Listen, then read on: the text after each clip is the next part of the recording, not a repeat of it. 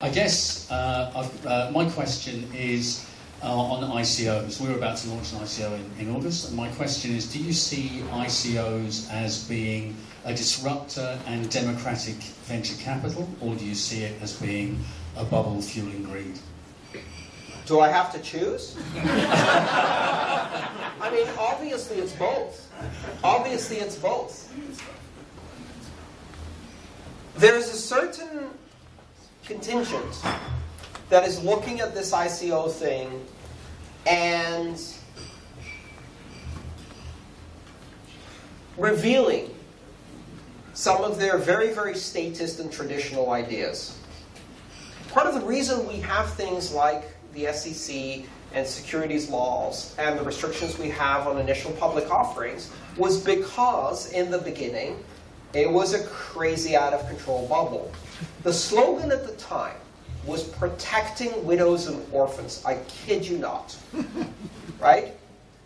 And so the regulation would probably be called the Protecting Widows and Orphans Act of We Are Now in Charge, Pay Us. Right?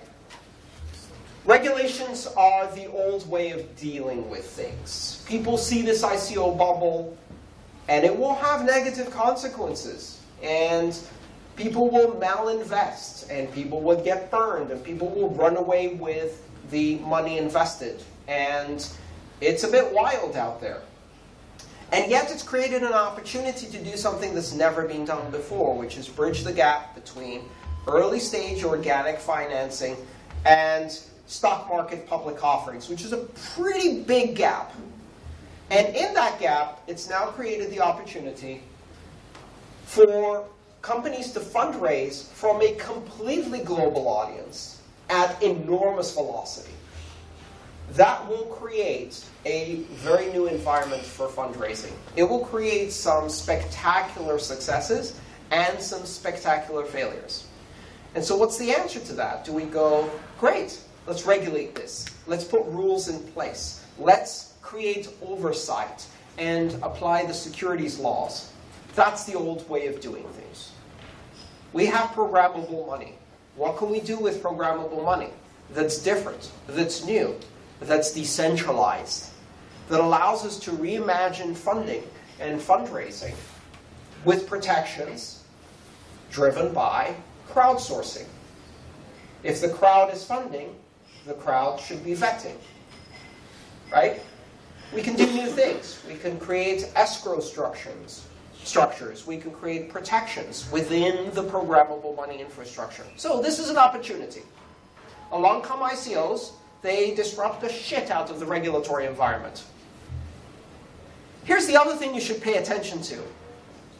Banking is not the primary incumbent that is being disrupted by this stuff regulators are the primary incumbent that is being disrupted by this stuff. This is not just saying we don't need banking anymore. Primarily, it's saying we don't need institutional oversight anymore. We don't need central banking.